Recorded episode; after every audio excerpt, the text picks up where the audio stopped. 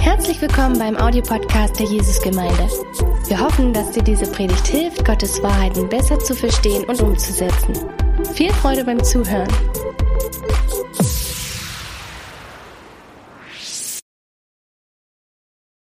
Das Licht des Himmels besucht uns und erleuchtet uns. Das ist unser Jesus. Das ist Jesus Christus, der Retter und Herr dieser Welt. Er ist wirklich gekommen. Was ich hier heute Morgen vorlese, ist keine Geschichte.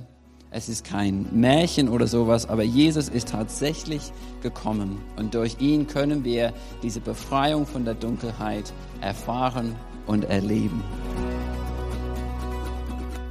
Wir fangen heute eine neue Predigtserie an, das heißt Erleuchtet. Und äh, diese Serie wird uns bis zu Weihnachten begleiten. Das ist quasi unsere Weihnachtsserie und wir machen es dieses Jahr ein Ticken anders, indem wir Weihnachten durch die Perspektive von Johannes dem Täufer anschauen.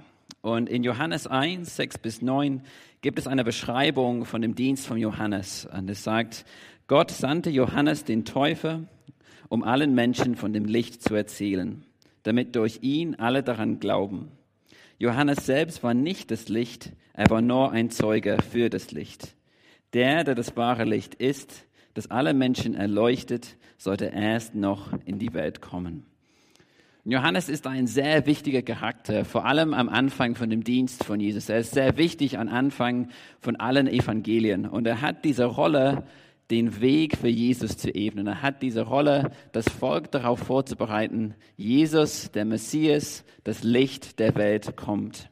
Er war ein Zeuge für dieses Licht und er wollte mit allem, was er getan hat, er wollte einfach dieses Licht so groß und so hell wie möglich machen. Und das ist das, was wir auch an Weihnachten feiern. Wir feiern, dass das Licht der Welt, der Messias, Jesus Christus, in diese Welt gekommen ist, dass er unsere Dunkelheit erleuchtet hat, dass er die Mächte der Finsternis einfach überwältigt hat. Und das ist das, was wir feiern wollen. Und wir feiern auch, dass wir mit ihm in diesem Licht leben. Wenn wir ihm glauben, wenn wir unser Vertrauen auf ihn setzen, dann können wir auf ewig mit ihm in diesem Licht leben. Und heute möchte ich logischerweise mit dem Anfang von seinem Leben anfangen. Ich fange mit seiner Geburt an, weil seine, auch seine Geburt ist eine Art Vorbote für den Messias. Sein, seine Geburt erweckt so eine Hoffnung bei dem Volk und es erweckt auch Vorfreude auf das, was kommt. Und ich denke, Vorfreude ist ein sehr wichtiges Wort für Weihnachten. Es passt sehr gut dazu. Nadine hat es auch heute gesagt. Und Weihnachten ist irgendwie diese Zeit, auf die wir uns so sehr lange freuen. Wir freuen uns so Monate im Voraus auf Weihnachten. Es gibt schon ab September Weihnachtsgebäck in unseren Läden. Und das ist etwas, wo ich mich nicht beschwere, weil ich ein sehr großer Fan von Lebkuchen bin. Und das gibt's nicht so wirklich in England. Es ist immer so, oh ja, jetzt gibt's Lebkuchen. Und bei uns zu Hause, äh, meine Frau macht so ein Apfelbrot, das ist so ein Weihnachtsfrüchtebrot. Und ich versuche jedes Jahr, sie immer zu überzeugen, es noch einen Ticken früher zu machen, damit wir so lang wie möglich Apfelbrot essen können. Aber es, ja, Weihnachten ist so diese Zeit, wir freuen uns monatelang darauf. Und dann gibt es zum Schluss so diesen Countdown, so mit Adventszeit, mit Adventskalendern, mit Adventskerzen. Und es ist einfach eine besondere Zeit. Es ist eine Zeit der Vorfreude. Und ich weiß nicht, ob du dich auf Weihnachten freust und ich weiß nicht, wenn, auf was. Ähm, aber ich habe ähm, zwei kleine Kinder und bei meinen Kindern ist natürlich, stehen ein Stück weit Geschenke in dem Mittelpunkt. Wenn jemand das Wort Weihnachten in unserem Haus erwähnt, dann sagt Barney sofort, mein neues Polizeiauto. Weil wir ihm versprochen haben, dass zu Weihnachten ein tolles neues Polizeiauto kriegt, das er letztens ähm, in irgendeinem Laden gesehen hat. Und jetzt verbindet er einfach Weihnachten mit Polizeiauto. Das ist alles, was er versteht. Gleichzeitig denkt er, dass Weihnachten auch gleich Schnee ist, ähm, was ein bisschen ungünstig war, als es am Freitag geschneit hat. Und er dachte, jetzt ist Weihnachten. Ähm, naja, ähm, genau, aber es ist eine Zeit, wo die Kinder sich darauf freuen, wo wir uns darauf freuen, hoffentlich. Ähm, ich freue mich sehr auf die gemütliche Zeit mit der Familie. Und wie ihr wahrscheinlich äh, also ahnen könnt, ich freue mich sehr auf das Essen. Ähm, aber die Geschichte von Johannes dem Täufer fängt mit jemandem an, der nicht ganz glauben kann, dass er einen Grund zur Freude hat. Und wir fangen mit seinem Vater an. Und sein Vater heißt Zacharias und er ist ein Priester in dem Tempel. Er ist verheiratet mit einer Frau namens Elisabeth und die sind inzwischen ziemlich alt. Die Bibel sagt uns nicht wie alt, aber er beschreibt sich als im fortgeschrittenen Alter. Ich werde nicht sagen, was ich denke, was das ist. Ähm, aber er war dran. Hm? Wie gesagt, er war Priester und er war heute, so an dem Tag dran, das Rauchopfer im Tempel darzubringen. Und in diesem Moment erscheint ihm ein Engel namens Gabriel. Und ich lese ab Lukas 1, Vers 12. Zacharias erschrak bis ins Herz, doch der Engel sagte, hab keine Angst, Zacharias. Gott hat dein Gebet erhört. Deiner Frau Elisabeth wird dir einen Sohn schenken und du sollst ihn Johannes nennen. Du wirst überglücklich sein bei seiner Geburt und viele Menschen werden sich mit dir freuen, denn er wird in den Augen des Herrn groß sein. Er wird keinen Wein oder andere berauschenden Getränke anrühren und schon vor seiner Geburt mit dem Heiligen Geist erfüllt werden. Und er wird viele Israeliten dazu bringen, sich wieder dem Herrn, ihrem Gott, zuzuwenden. Er wird ein Mann mit dem Geist und der Kraft des Propheten Elia sein, der dem Herrn vorausgeht und das Volk auf seine Ankunft vorbereitet. Er wird die Herzen der Väter ihren Kindern zuwenden und die Ungehorsamen dazu bewegen, sich der göttlichen Weisheit zu öffnen. Zacharias fragte den Engel, wie kann ich sicher sein, dass das wirklich geschehen wird? Ich bin jetzt ein alter Mann und auch meine Frau ist schon im fortgeschrittenen Alter. Da sagte der Engel, ich bin Gabriel, ich habe meinen Platz in der Gegenwart Gottes. Er hat mich mit dieser frohen Botschaft zu, zu dir gesandt. Weil du meinen Worten nicht geglaubt hast, wirst du nicht mehr sprechen können, bis das Kind geboren ist. Denn meine Worte werden sich erfüllen, wenn die Zeit gekommen ist. Und es ist schon eine eine sehr spannende Begegnung zwischen, zwischen den Engel und zwischen Zacharias. Und ich glaube, wir sind oft ziemlich schnell darin, dass wir uns ein bisschen über Zacharias lustig machen. Wir denken, ja, was ist mit dir los? Da steht ein Engel vor dir. Wie kannst du ihm nicht glauben? Aber ich glaube, wenn wir ganz ehrlich sind, hätten wir wahrscheinlich ziemlich ähnlich reagiert, wenn wir Zacharias gewesen wären.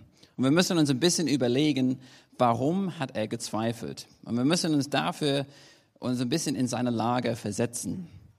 Wie gesagt, er war verheiratet und normalerweise hat man damals ziemlich jung geheiratet. Elisabeth war wahrscheinlich irgendwie so 13, 14 und Zacharias war irgendwo zwischen 18 und 20, so durchschnittlich in der damaligen Zeit. Und seitdem waren sie kinderlos. Und das war damals eine große Schande in der damaligen Zeit. So Leute hätten geguckt und haben gesagt, Gott ist nicht mit ihnen, Gott hat ihnen keine Gnade gezeigt und so weiter. Und man kann sich vorstellen, wie oft sie dafür gebetet haben, Gott schenk uns ein Kind. Und man macht, sich, man macht sich dann immer wieder Hoffnung, vielleicht hat es dieses Mal geklappt, vielleicht diesen Monat, aber es war immer wieder eine Enttäuschung. Und ich denke dann irgendwann, er sagt so, wir sind jetzt alt und es, sind, es gibt keine Hoffnung mehr. Das heißt, man kann irgendwie davon ausgehen, dass sie die Wechseljahre hinter sich haben. Und das heißt, sie haben das gebetet schon 30, 40 plus Jahre lang und Gott hat bisher nicht eingegriffen. Und ich denke, ab dann fängt man an zu denken, das wird jetzt nichts mehr. Wir können aufhören zu beten, das bringt alles nichts. Wir müssen uns einfach darauf einstellen, Gott schenkt uns kein Kind.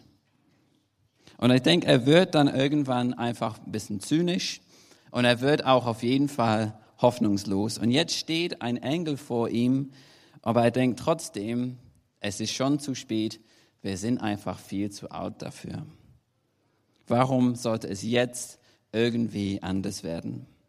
Und seine Reaktion ist total interessant. Er sagt nicht, ich glaube dir nicht. Das, das drückt er nicht sofort aus. Er sagt nicht irgendwie, du bist bescheuert, du kommst zu spät, ich glaube dir nicht, sondern er sagt stattdessen, wie kann ich sicher sein, dass das wirklich geschehen wird.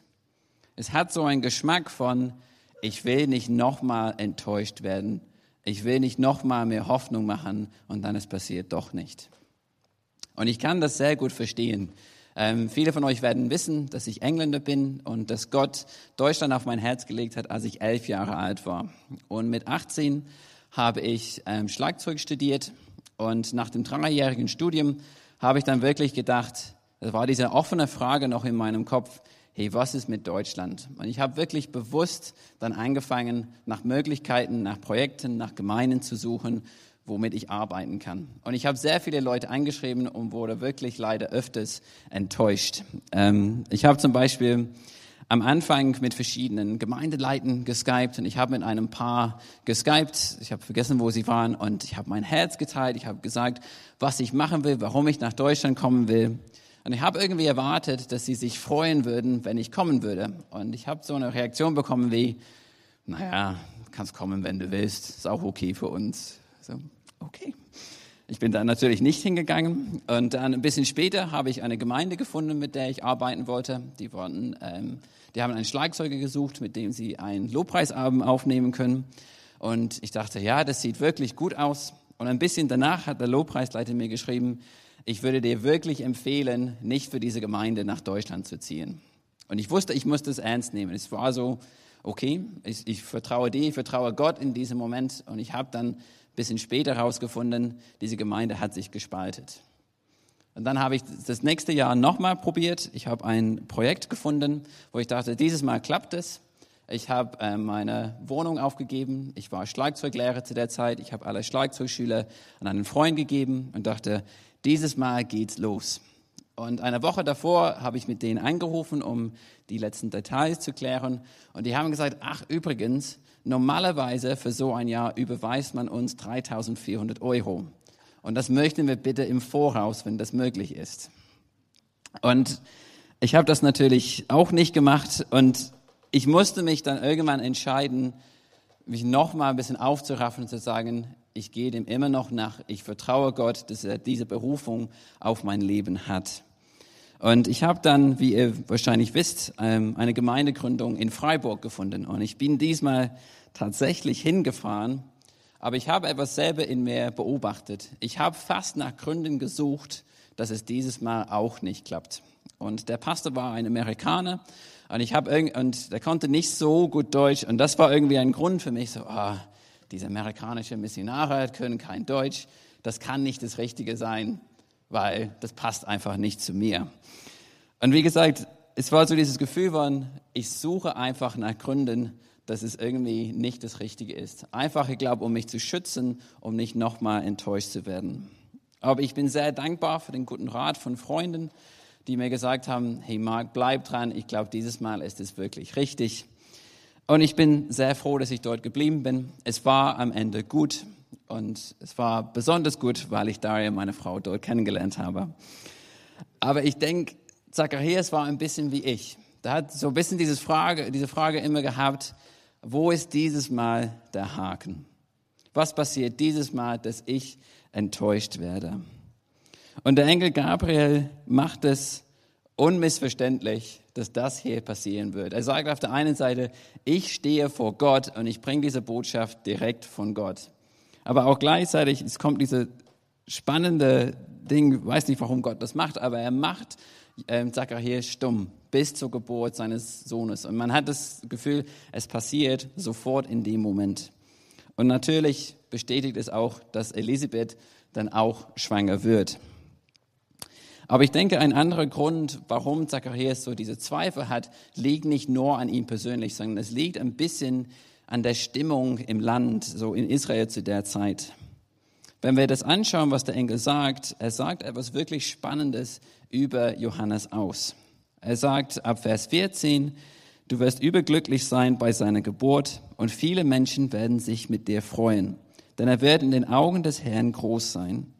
Er wird keinen Wein oder andere berauschende Getränken anrühren und schon vor seiner Geburt mit dem Heiligen Geist erfüllt werden. Und er wird viele Israeliten dazu bringen, sich wieder dem Herrn, ihrem Gott, zuzuwenden. Er wird ein Mann mit dem Geist und der Kraft des Propheten Elias sein, der dem Herrn vorausgeht und das Volk auf seine Ankunft vorbereitet. Er wird die Herzen der Väter ihren Kindern zuwenden und die Ungehorsamen dazu bewegen, sich der göttlichen Weisheit zu öffnen. Und es sind vor allem diese zwei Sätze am Ende, die besonders wichtig sind. Der Engel macht verschiedene Anspielungen auf Prophezeiungen aus dem Alten Testament und vor allem aus Malachi 3. Also wenn ich Und ich lese vor allem Malachi 3, 1 und dann 23 und 24 vor und man wird erkennen, der redet genau von demselben Ding. So Vers 1 sagt, siehe, ich sehe, ich sende meinen Boten, damit er mir den Weg ebnet. Und dann 23, doch bevor der große und schreckliche Tag des Herrn kommt, sende ich euch den Propheten Elia. Er wird die Herzen der Väter ihren Kindern und die Herzen der Kinder ihren Vätern zuwenden damit ich bei meinem Kommen nicht das Land vernichten muss. Also was die Propheten gesehen haben, ist vor allem Malachi, bevor der Messias kommen kann, muss dieser zweite Elia kommen. Und es ist wichtig, dass wir verstehen, Johannes ist nicht irgendwie ein, ein auferstandener Elia. Er kommt, wie der Engel sagt, in der Kraft und in dem Geist von Elia. Aber er sagt hier, dein Sohn wird das erfüllen. Dein Sohn wird diese Art zweiter Elia sein. Und das heißt, der Messias kommt sehr bald. Zuerst Elia, dann der Messias. Aber Israel hat jahrhundertelang darauf gewartet, dass dieser Messias endlich kommt. Malachi ist das Letzte, was Gott gesagt hat durch die Propheten. Das war im fünften Jahrhundert vor Christus. Und seitdem hat er nichts Großes gesagt. Er hat nichts durch die Propheten gesagt. Und Jahr, jahrelang ist nichts passiert. Also es waren ein paar große Männer im Land, die was für Gott gemacht haben. Und man hat ein bisschen gedacht, vielleicht kann er was machen, vielleicht ist er derjenige, auf den wir warten. Aber es ist alles nichts geworden.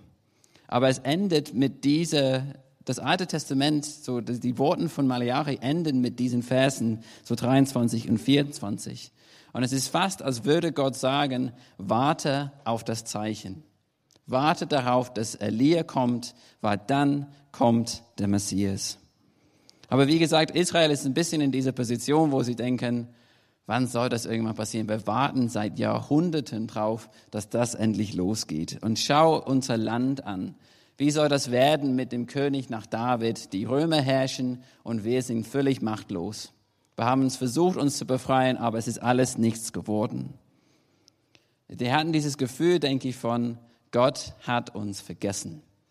Aber Gott hat sie nie vergessen und das würde er auch nicht. Er vergisst seine Kinder nie, er vergisst seine Versprechungen nicht, er vergisst nie das, was er gesagt hat und er bleibt immer treu. Und er bleibt Israel treu und er handelt jetzt in ihrer Situation. Und er sagt, wie gesagt, ich habe euch nicht vergessen und ich komme nicht zu spät.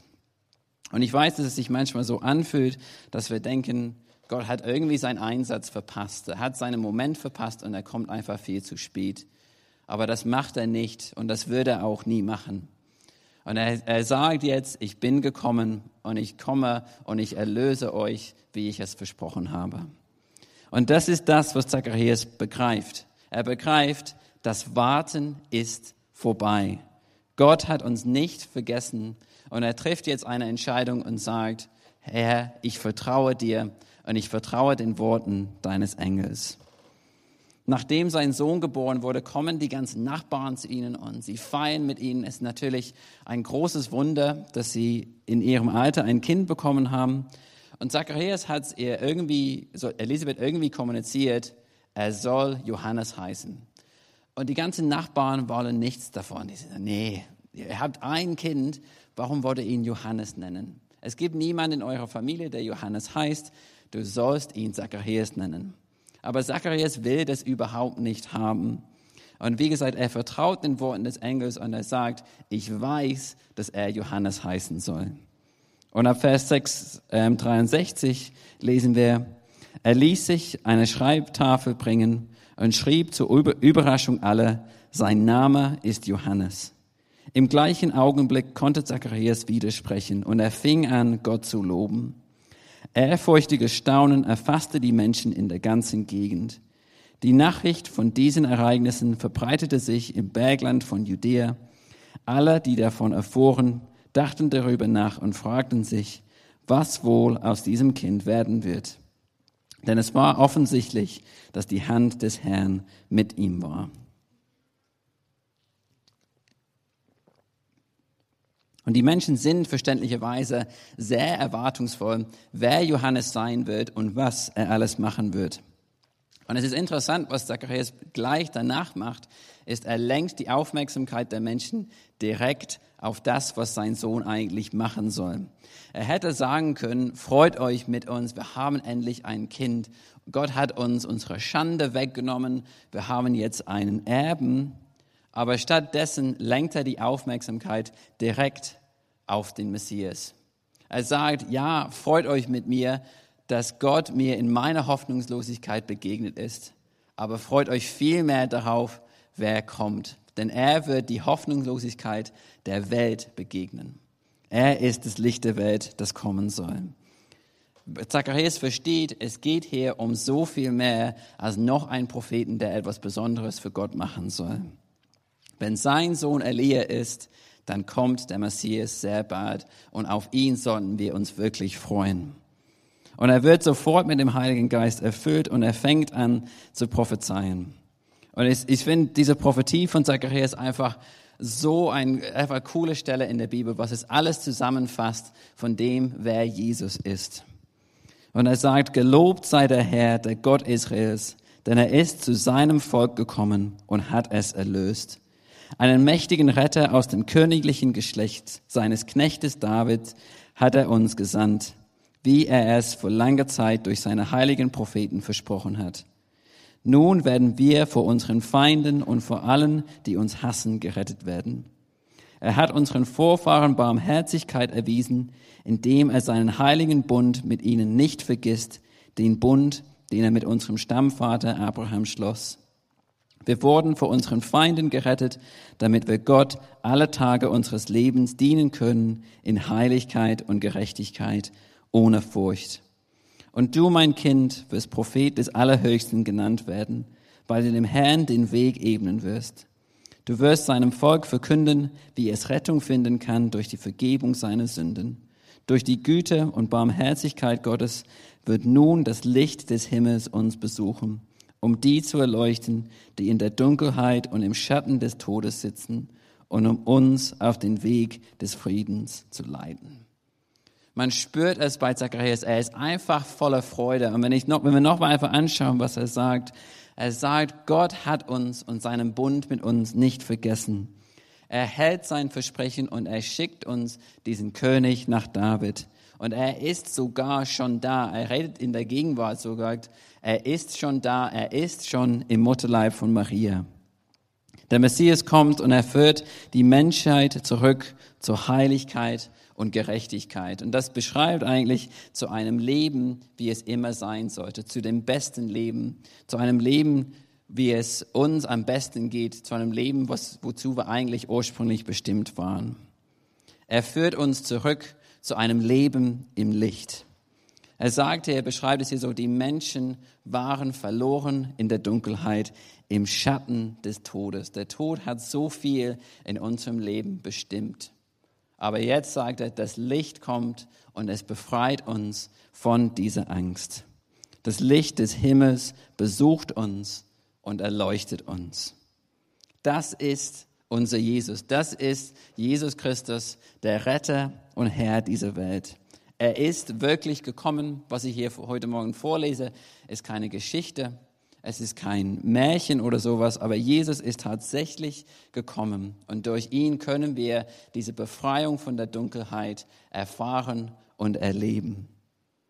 Wer an Jesus glaubt, wer Jesus sagt, Jesus, ich bekomme es selber nicht hin, ich kann mich selber nicht von der Dunkelheit befreien, ich brauche dich, ich brauche dein Licht.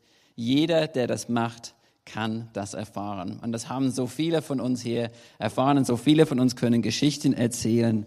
Und deswegen haben wir alle hier wirklich so, so einen großen Grund einfach zur Freude, dass Jesus gekommen ist und dass Jesus uns befreit hat. Und das ist die Botschaft von Zacharias. Er sagt, freut euch auf meinen Sohn, aber nur insofern, was seine Geburt für euch bedeutet. Mein Sohn wird den Weg für den Messias, das Licht, des, Licht der Welt vorbereiten. Und das ist das, was Johannes von Anfang an gemacht hat. Und das werden wir in den kommenden Wochen anschauen. Aber er hat einfach dieses, diesen Auftrag, ich will das Licht der Welt so hell wie möglich erscheinen lassen. Und er war sofort bereit, das zu tun. Er war sofort bereit, Jesus zu empfangen. Selbst im Mutterleib. Es gibt so diese spannende Begegnung zwischen Elisabeth und Maria. Und die sind beide schwanger.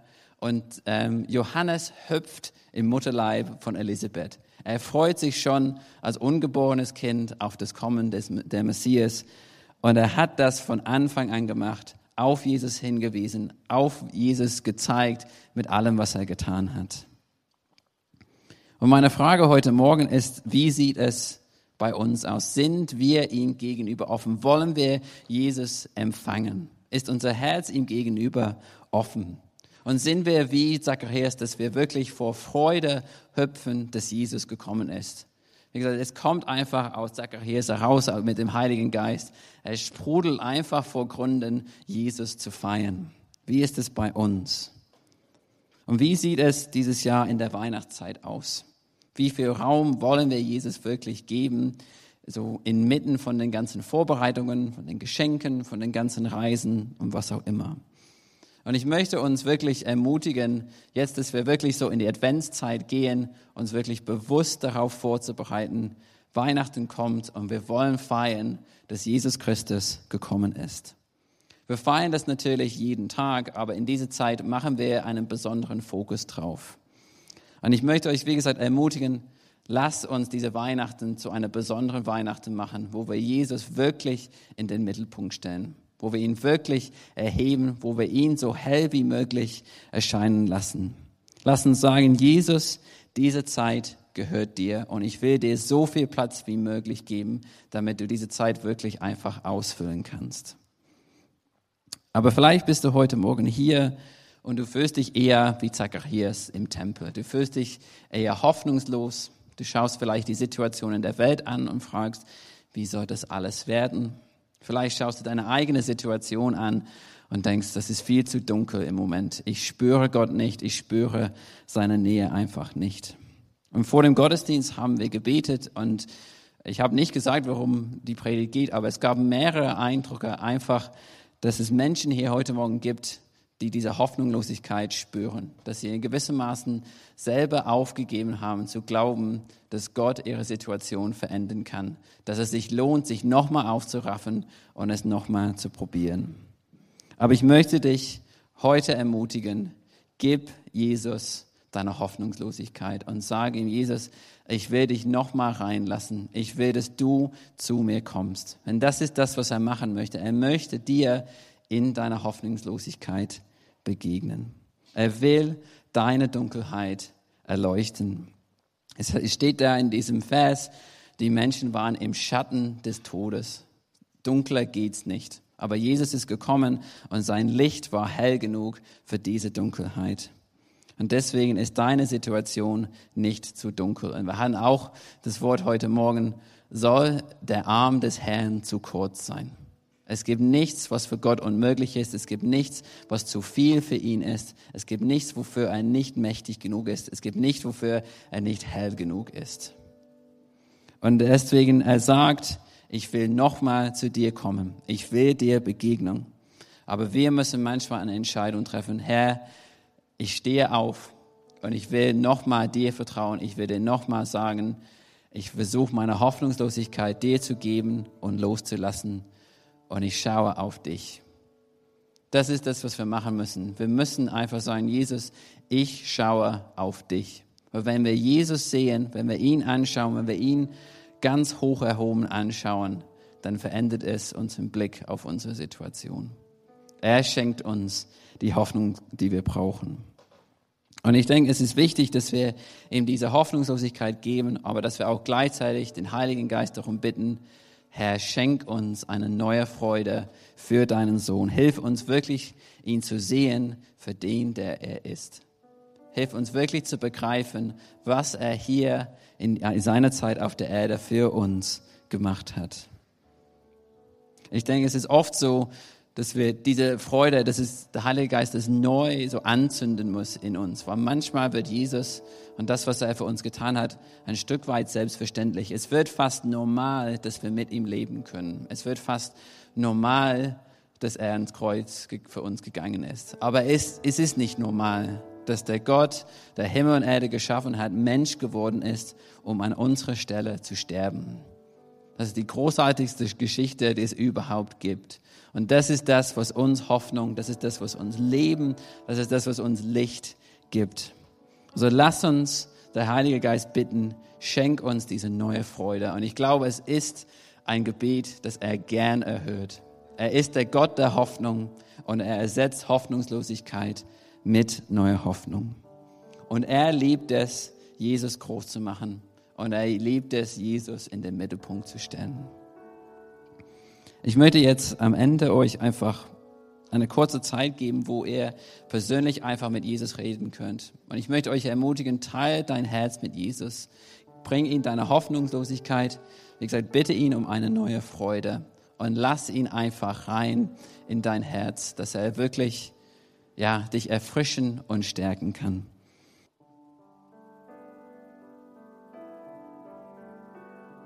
Jesus, ich danke dir, dass du uns kennst, wo wir gerade stehen, wie es uns gerade geht. Ich danke dir, dass du jedes Herz hier heute Morgen kennst. Du weißt, was in den Menschen vor sich geht. Und ich danke dir, dass du ja, uns begegnen willst. Ich danke dir, dass du größer bist als unsere Hoffnungslosigkeit, als, ja, als unsere Dunkelheit, als unsere Situationen, als unsere Kämpfe. Ich danke dir, dass dein Arm nicht zu kurz ist und dass dein, dein Licht wirklich hell genug ist, um alles zu erleuchten. Ich danke dir, dass du uns wirklich frei machen willst. Ich danke dir, dass du uns wirklich Leben in Fülle schenken willst. Ich danke dir, dass du uns wirklich neue Freude und neue Hoffnung geben willst. Und ich danke dir, dass diese Freude und dass diese Hoffnung, dass sie beiden ja, wirklich sicher sind in dir.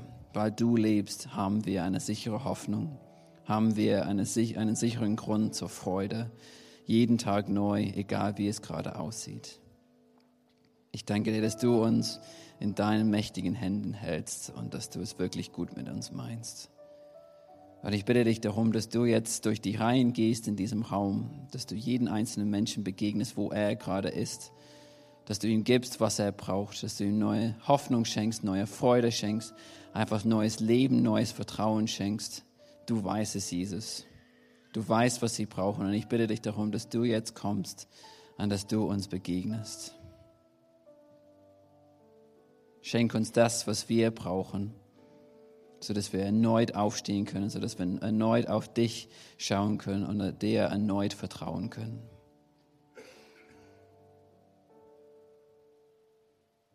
Danke dir für deine Güte. Danke dir für deine Treue. Und danke so sehr, dass wir mit dir leben dürfen. Amen.